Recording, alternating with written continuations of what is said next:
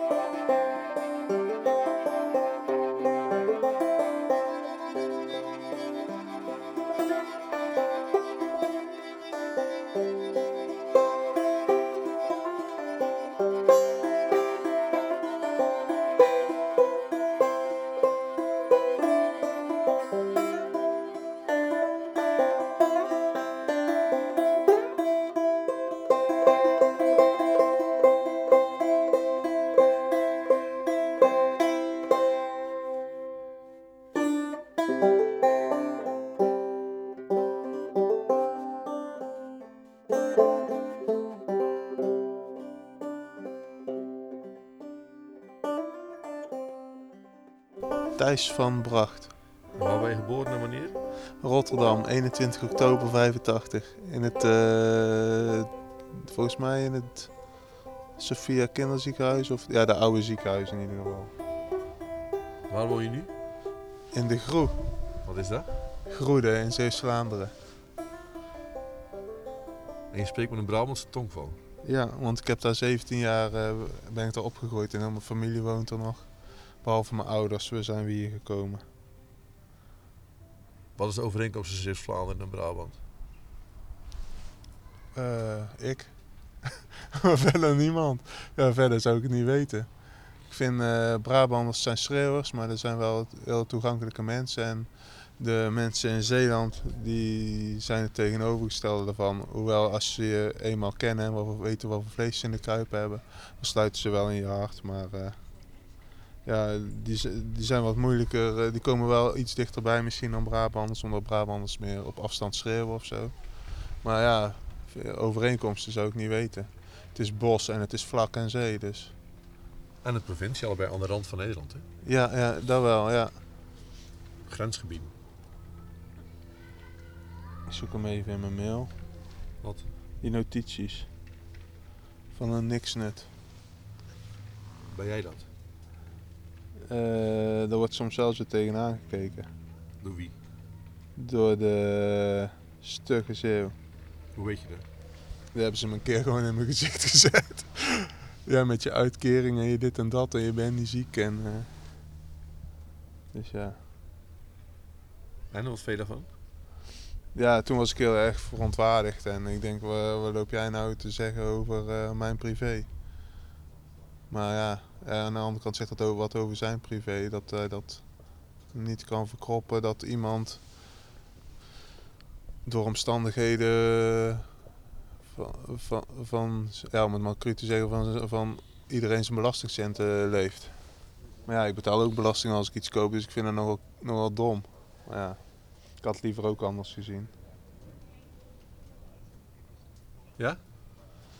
Ja, het, maakt me wel tot wie ik nu ben. Ik kan lekker schrijven en eh, op het Hetterpark werken en verder, eh, ja. Ik heb het gevonden. Notities van een niksnut. Het raam waarin de ondergrondse zon altijd boven komt. Dat bleke kozijn in die hoepel van licht. De dagelijkse nood een gedicht aan te vliegen. Hoe vang je een gedicht bij elkaar als je niets kunt? Hoe lang al leunt die vraag op zijn mongoloïde nek? Middaguur. Twee sigaretten. Even pissen. Zijn pen heeft hij al duizendmaal gebroken. Wat stel je voor als je geen woorden vonkt? Wat levert een ziel tegenwoordig op? Boven het kruispunt zakt het winterlicht zich tot een schraal en vrekkig vuur. Het is weer een mager oogsten. Ook vandaag geen gedicht tegen het avontuur. Kalmpjes aan nu, deze mens, even haastig, als een uitgebeende mot naar het bronlicht toe.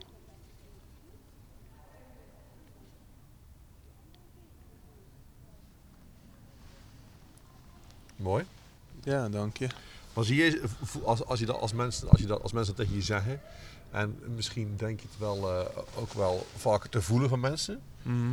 En, maar hoe, zie, hoe, hoe is dan je zelfbeeld dat, dat- wat dat betreft? Ja, tegenwoordig wel beter, want ik doe veel eh, voor, de, voor, voor het dorp en voor de omgeving met eh, poëzie, met mijn stichting en, eh, ja, en gewoon eh, de aandacht op goede vestigen. Dus dat, dat vinden ze allemaal wel positief. Dus dat is, is wel veranderd denk ik, dat beeld.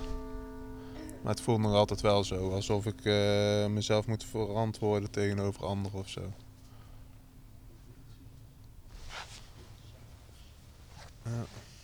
En heb je ook het gevoel dat je zelf tegenover jezelf moet verantwoorden? Ja, want ik leg de lat altijd heel hoog van eh, ja, vandaag schrijven, vandaag moet er iets af. En eh, altijd een deadline die in mijn nek hijgt, terwijl er geen fysieke deadline is of zo. Maar ik heb ook altijd het idee gehad dat ik, ja, vroeger als kind dacht ik dat ik maar 24 zou worden. Gewoon, had ik in mijn hoofd gehaald. En nu denk ik dat dat 40 is en ja, je wilt toch wel dingen achterlaten. Ik ben nu 32, dus ja, dan zou ik nog acht jaar hebben. Maar ik hoop dat ik er ooit een keer vanaf kom, want eh, ja, je bent zo door het leven eh, word je heen gejaagd. Daardoor. Dat je eigenlijk aan echt leven niet echt toekomt. Dus ja. Ja, dit is het echte leven, toch? Ja, gewoon een beetje keuvelen op een bankje in Middelburg.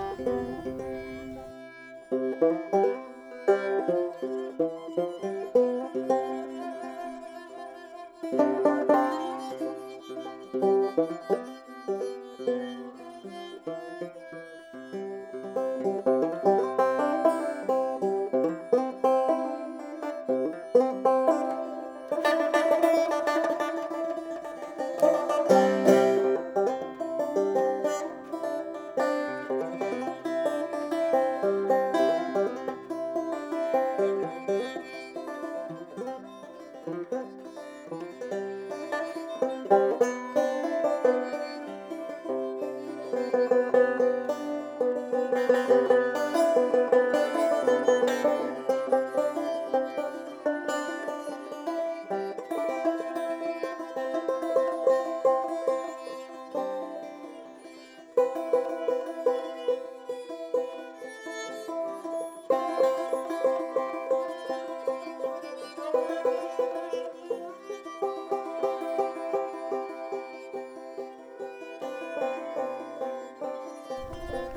ei werd doorstoten en de korst dijde uit tot een enigst kind. Enigste kinderen bidden zich een coma om ooit uit te ontwaken.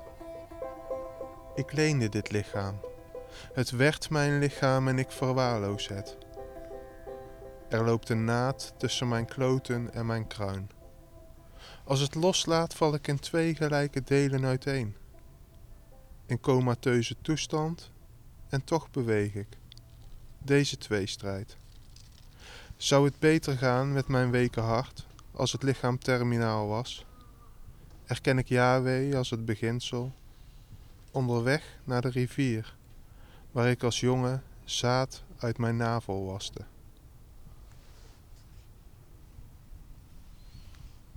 Waar, ga- ja. Gaat dat over? Ehm, Of welke richting gaat het op? Wat voor soort gedicht is het? autobiografisch. En ja, het, het gaat dan over het ontstaan van leven, daar schrijf ik ook veel over. Waarom? Ehm, ja, misschien omdat het bij mij niet helemaal vlekkeloos verliep. Bij mij en mijn moeder. En dat zou een reden kunnen zijn, maar ook omdat daar hoop uit vo- voort uit, uitspreekt. Omdat, omdat het ook een nieuw begin is. En dan, ja, dat kan hoopvol zijn, maar je kan het ook verneuken. Maar je doet het, je, je doet het over je eigen, eh, ja, het ontstaan van je eigen leven. Ja, Maar ook volgens mij over het leven in het algemeen. Hè? ja dat klopt. Ja.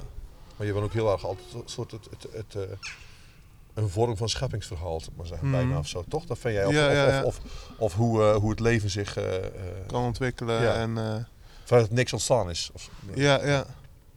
En waarom is dat? Is, is dat hetzelfde voor jou? Nee, dat is niet hetzelfde. Het is meer dat... Ja, je hebt natuurlijk de theologische variant. Eh, daar haal ik ook wel eens aan, omdat het... Ja, dat past mooi in een gedicht, vind ik vaak. Omdat er eh, de connotatie is vaak eh, ja, wat mythisch of, of met geschiedenis. Maar ook gewoon, je hebt ook de natuurlijke ontstaansvisie. Gewoon via de, uit de oermoeder de zee. En daar schrijf ik dan ook vaak over. En over water en eh, ja, dat soort dingen. Ben je vaak aan het water? Eh, te weinig. Maar ik, zoek, ja, ik hou meer van zoetwater dan van, dan van zeewater. Maar eh, ja, gewoon kreken en zo vind ik interessant. Ik loop ook elke dag met de hond langs, een, eh, langs een paar sloten. En dan kijken of er iets krioelt of niet. Of, of hoe het zich ontwikkelt qua, qua algen. Of ja, net wat er aan de hand is in dat seizoen. Dus eigenlijk zo'n sloot die... eh, Klein universum. Ja. Geeft niks mevrouw, geeft niks. en, en ook een, een, een, een, eh, de, de- een stukje oerzee dan ook. Een sloot. Ja, ja. En eh, uit, uit, uit daaruit voortkomend denk ik ook. Maar dan, een sloot is een, voor mij een afgebakend iets, ook al loopt het door via zo'n pijp naar een ander stuk eh, water of, of sloot. Maar dat is een mooi afgebakend iets waar je alles in kan eh, bekijken en vastleggen. Of eh, in ieder geval in je hoofd al ja, als een universum kan beschouwen. Dus de vorm, de, de, de, de, de, de, de duidelijke lijnen Ja. zijn ook prettig voor je dan. Ja, en ook eh, de beschutting die je sloot geeft. Want ik, als kind eh, sprong ik vaak in een sloot die droog stond. En dan ging ik al die kevertjes eh, en, eh, en kikkertjes bekijken. En, of een dode kikker die dan helemaal gemummificeerd was, zeg maar. Gewoon helemaal, ja... Ja, van haast wel weer van... Ja... Ja, ik weet het even niet meer.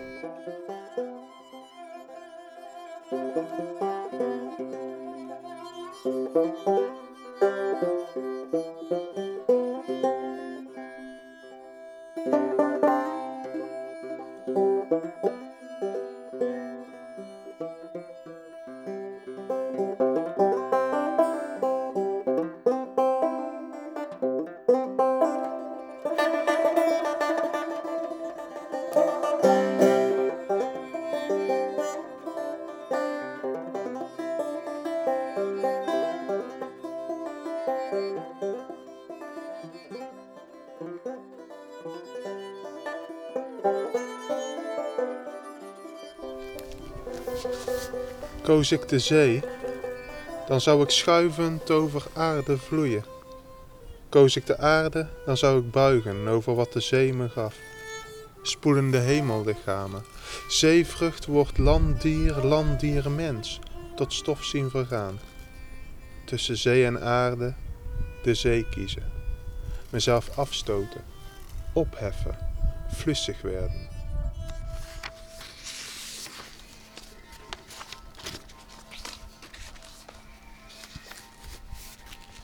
Eerst de dieren bij de dieren en de planten bij de planten en de weefsels in het water vallend. Boven het land staan de hemellichamen te nippen aan de horizon. Ik noemde de aarde naar het water en zou dat naar de hemel dragen. Alles wat beweegt vastpakken. Een karavaan aan namen rijpen in het hoofd dat klapperbek gaat heten. Geelbloesem, glaskever, rondklaver, bonterik, sterrenzager.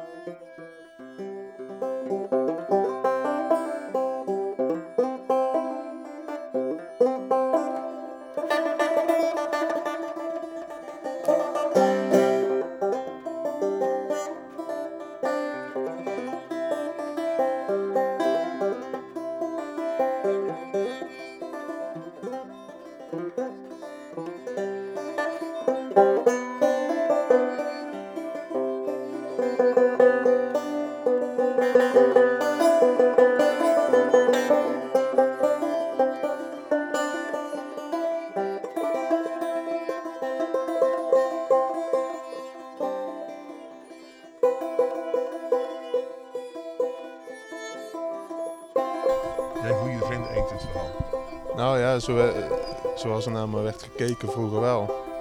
Eh, altijd zo'n druk kind en eh, dan weer teruggetrokken.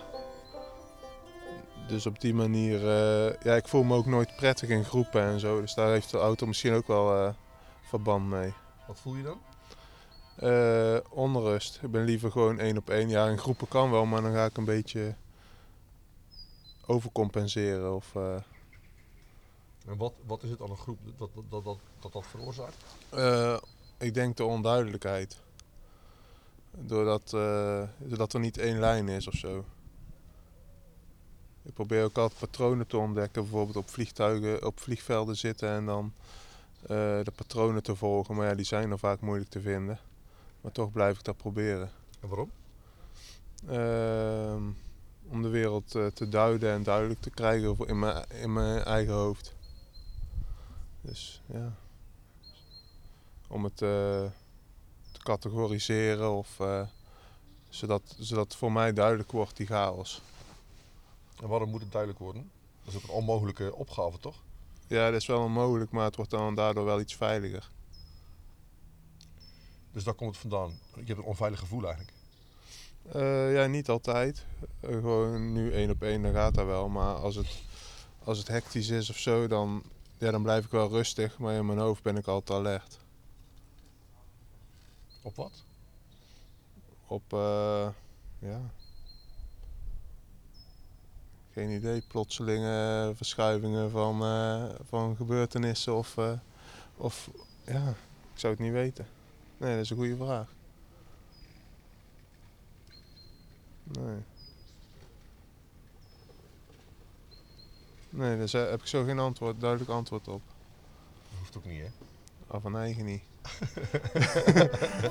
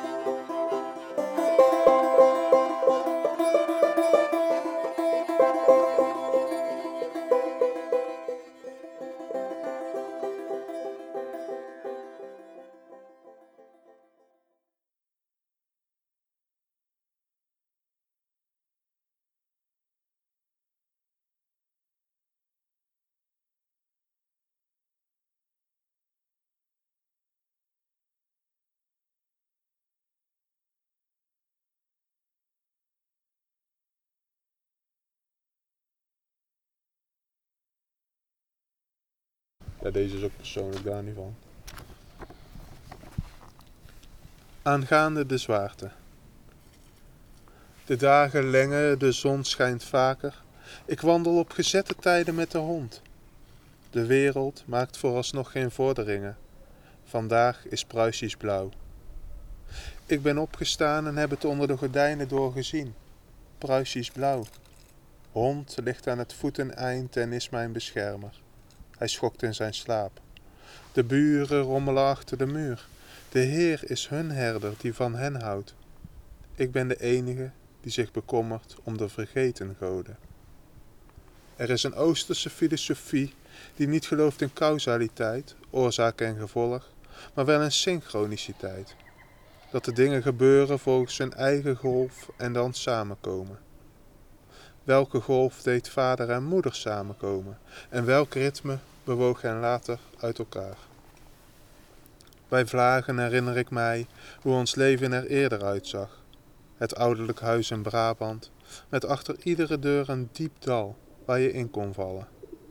Vader in foetushouding op een wollen vloerkleed, moeder in bed, versuft van het denken. Als we in het weekend naar de bossen gingen, nam ik mijn fototoestel mee. Elk pad heb ik daar vastgelegd, elk dier en elk blad dat we tegenkwamen. De afdrukken heb ik bewaard. Sommige mensen draaien ingelijste foto's tijdelijk van zich af, zodat de geportretteerde hen niet aankijkt.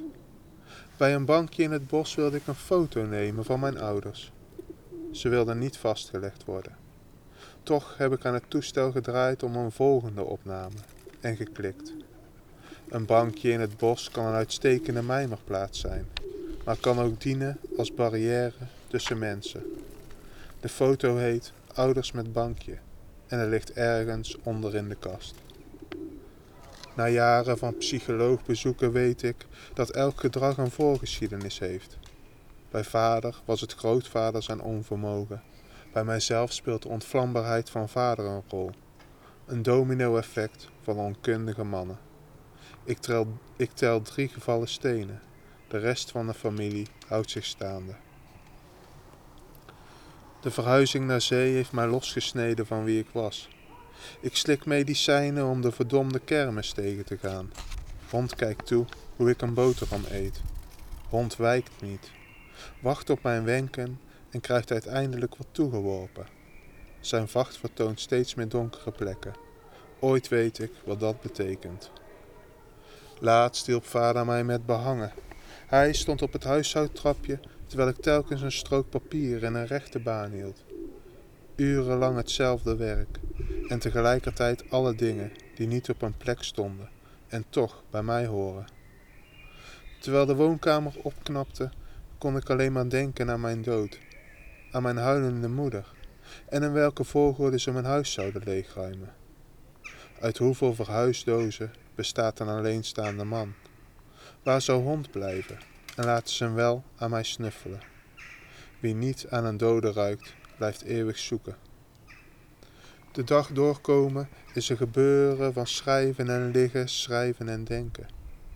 Eens vertelde een sjamaan mij dat mijn ziel zichzelf tegen mijn aardse problemen heeft beschermd, door tijdelijk te verkassen. Hoe lang ging ik al zonder ziel door het leven en hoe bemerk ik haar terugkeer? De lucht heldert uit, zeggen de buren in de avondtuin. En ja, het klaart op. Er liggen enkel nog vragen voor morgen.